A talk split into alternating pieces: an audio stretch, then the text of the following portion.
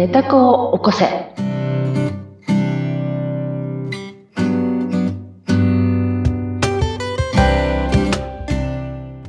皆様こんにちは。寝た子を起こせの秀香です。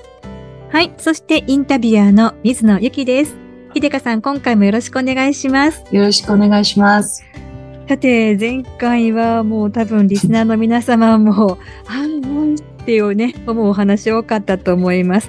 ちょっと自分の中で引っかかる人物に出会った時の対処法、このあたりも教えていただきましたね。その中にたくさんのヒントがあるということで、今回はそこから派生したお話ということになるんですが、どんなことをお話しいただけますか？はい、ありがとうございます。今日はその、前回のそのホログラム的に出てきた、美しい女性から、自分をね丁寧に扱いなさいっていうサインだなって、読んだわけですけれども、じゃあ自分を丁寧に扱うってどういうことかなって、丁寧に扱ってないからそういうのが出てきたと、自分のねなんか本音が出てきた、寝た子が起きてきたわけだから、じゃあその子をなだめるためにどうすることがいいかなって考えたんですね。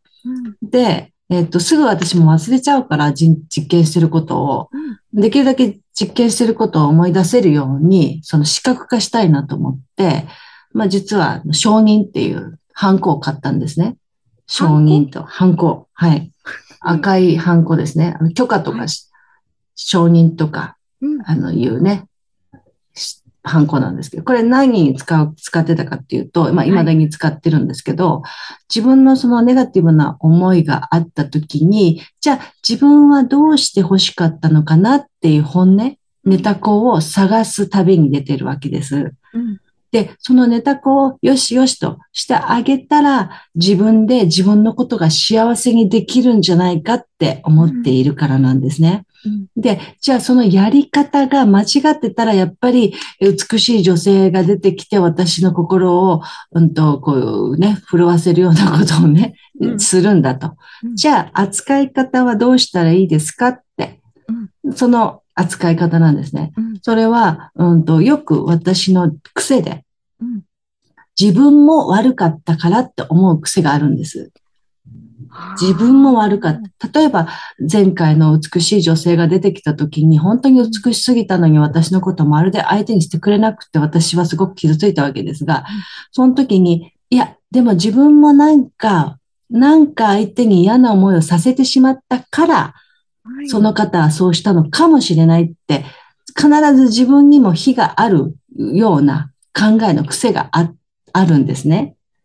でも、その前に、そうかもしれないけど、その前に、じゃあ自分はどうして欲しかったのかっていうことを認めてあげないと、丁寧に扱ったことにはならないなって思ったんです。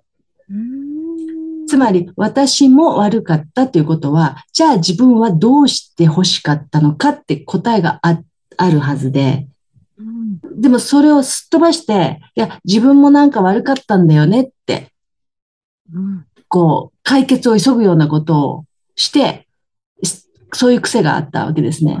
なんか嫌なことがあった時に。いや、自分もなんか悪かったんだよって思って終わらせたかった。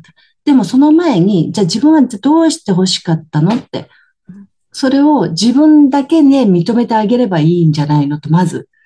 それ行動に移すんじゃなくって、自分はどうして欲しかったか、自分を裁かないで、自分はどうしたの、どうして欲しかったか。で、それをやるために、すごく、こう、自分のとの対話というか、自分はあの時、ちゃんと丁寧に扱って欲しかったんだって分かった。じゃあ、丁寧に扱うってことは、一つ一つ考えると、なんか起きた時に、自分はこうして欲しかったとか、自分を認めて欲しかったとか、目線を向けて欲しかったとか、にっこり笑って欲しかったとか、謝って欲しかったとか、絶対なんかあるはずなんですよね。細分化していくわけですね。はい。で、それを全部、この証人のハンコで、全部証人って私は押してったんです。いいよ、証人してあげる。自分でそれを認めてあげる。自分はそれはいいと思う。いいよって。許可っていうか証人。私の場合は証人。いいよ、そういうふうに思っていいんだよ。って受け入れるというか、受け止めるというか、はい、うん、そういうふうに思っても構わないよって自分の心が、そんなこと思っちゃいけないとか思わないで、うんうん、自分はこういうふうにしてほしかったんだっていうことを自分で自分に言ってあげて、この承認の反抗をしてたの。それは、じゃあ、きちんと文字で起こして、はい、で、文字で起こしたものを視覚としてまず入れて、うん、で、そこに、秀香さん今ね、実際持ってらっしゃいますが、ちょっと大きいですよね、ハンコ自体が。大きい。赤くて丸くて承認ってハンコ。そうですよね。3センチぐらいはありますか？そうですね。そのぐらいの赤い承認というスタンプ、ハンコですよね。うん、これをじゃあ一つ書いたところに、うん、はい、承認、承認、承認って押していくと、うん、それがまた目に情報として入ってきますもんね。うん、そうすると心で思うだけだと、こう抜け落ちてしまいそうですけど、うん、脳に一回こう、そう。映像として残るっていうのは、やはり効果が違う。違いますね。映像もそうですし、うん、対面でやってる。だから私がこういった。で、他の私が承認をしてるんですよ。ああ。うん。自分だけれども、もう一人の自分と話をしている。そう。いいよって。そうそうそう。その体現化のためにわざとやってる。心の中だけだと、一人称、うん、本当の私だけ。だけだから。うん、だけれども、形にすると、うん、まず書いてる私。こういうことを見つめてほしい、認めてほしい私。うん、で、反抗するのはもう一人の違う立場の。そう、もう一人の自分。わかったよ。そう。秀香わかったよ。そう、そういうこと、そういうこと。押してくれるんですね。当たり。ピンポーン。それでわざわざ承認の印鑑なの。さすがまたこれ行動力の秀香さんという気がしますが。あともう一つ、お話聞きながら、私がいつもこう、つまずいてしまうところを発見したんですけど、はい、こうして欲しかったっていうことを思うときに、ちょっと罪悪感があるんですよ。うん、それを解放するために。承認がいるんですね。うん、言い訳してる。よく言われますよね、仕事の場で。言い訳するんじゃない。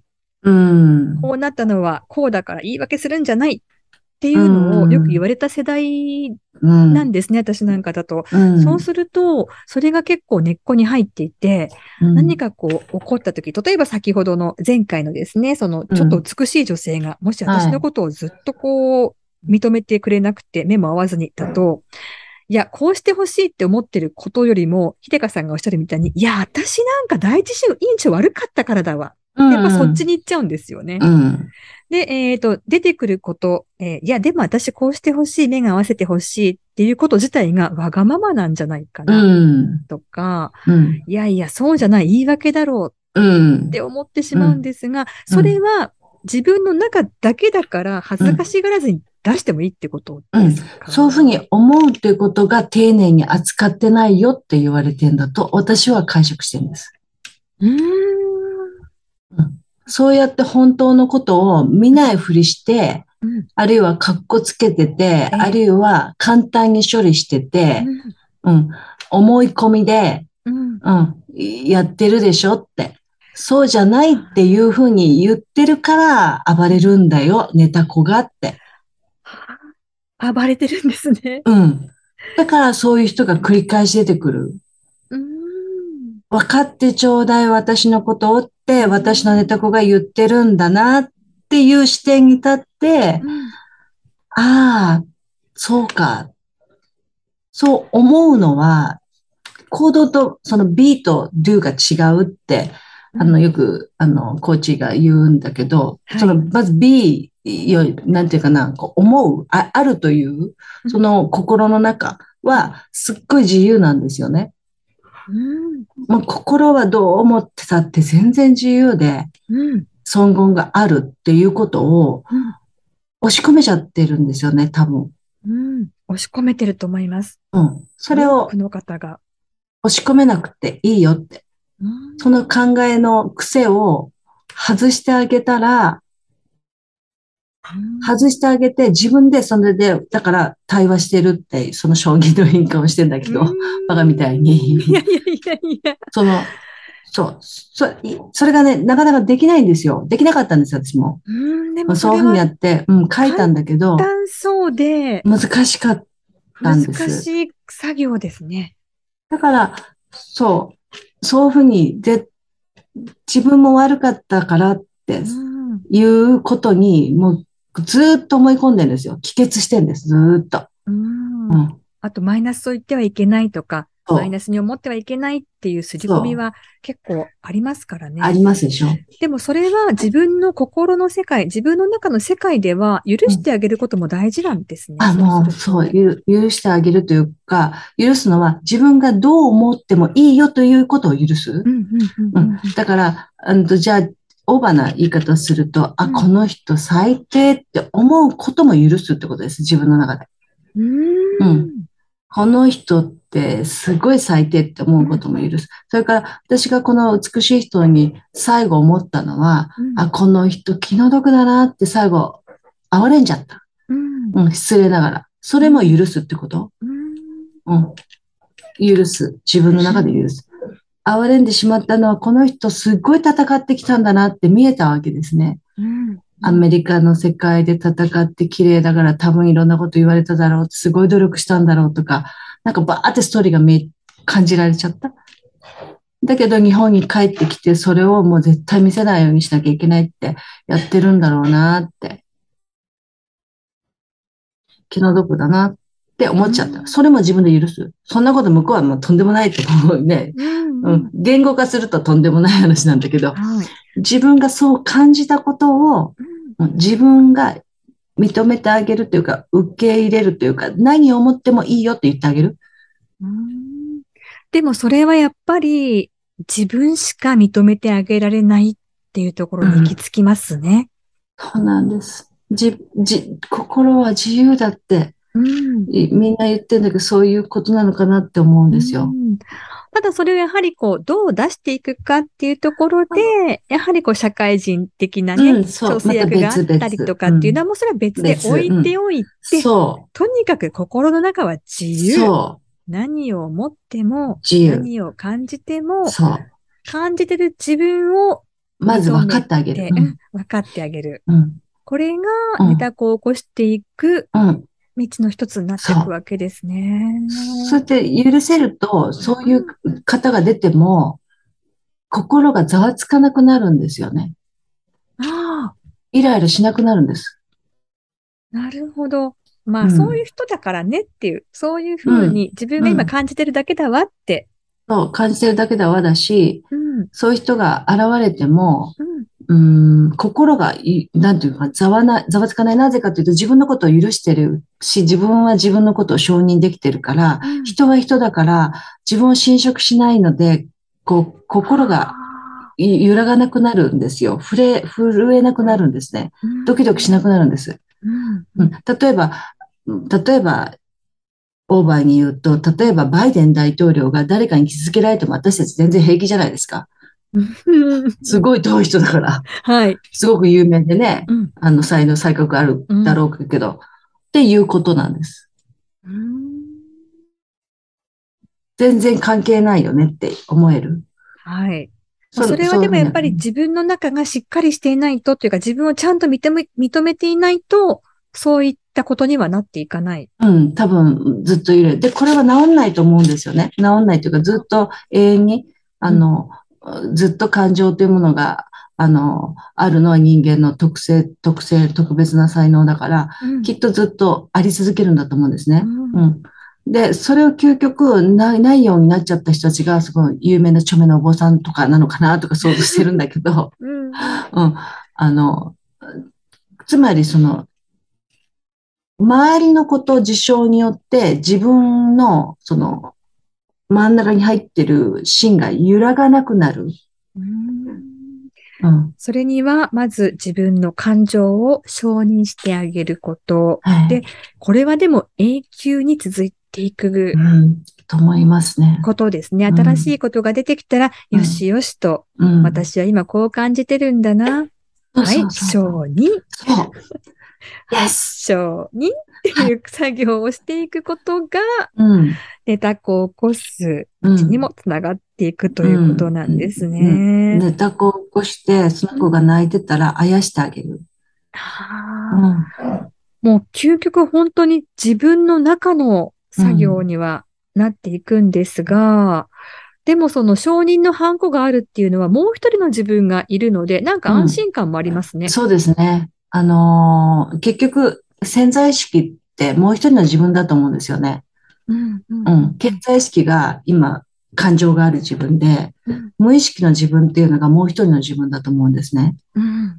で、もう一人の自分は分かってるんだけど、感情を出す、顕在化してる自分が我慢したりとかしてるから暴れるんだと思うんですよ、ね、もう一人の自分が。そうじゃないって。だからイライラしたりとかする、傷ついたりとかするんだというふうに私は解釈が入ってます、自分の中で。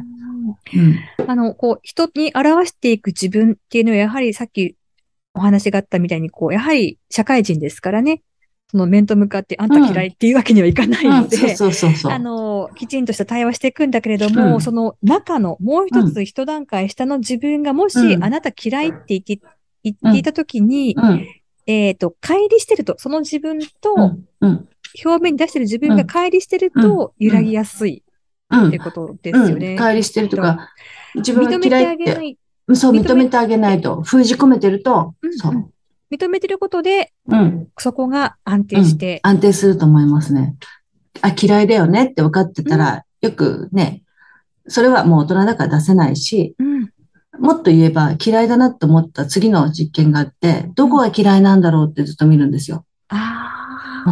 どこが嫌いないんだろうって。そうするとね、意外とね、自分が嫌いなところだったりするんですよ。自分の中でね。自分の中では。意外とそういう実験もよくやってる。投影されてて。あ、自分がそこは嫌だからそういうのが気になるんだなって。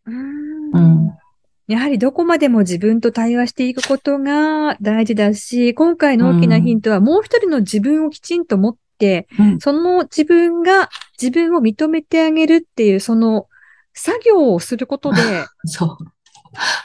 明確になって。私の場合は、そう、落ち着いてきました。寝た子を起こしやすくなっていくっていうことなんですね。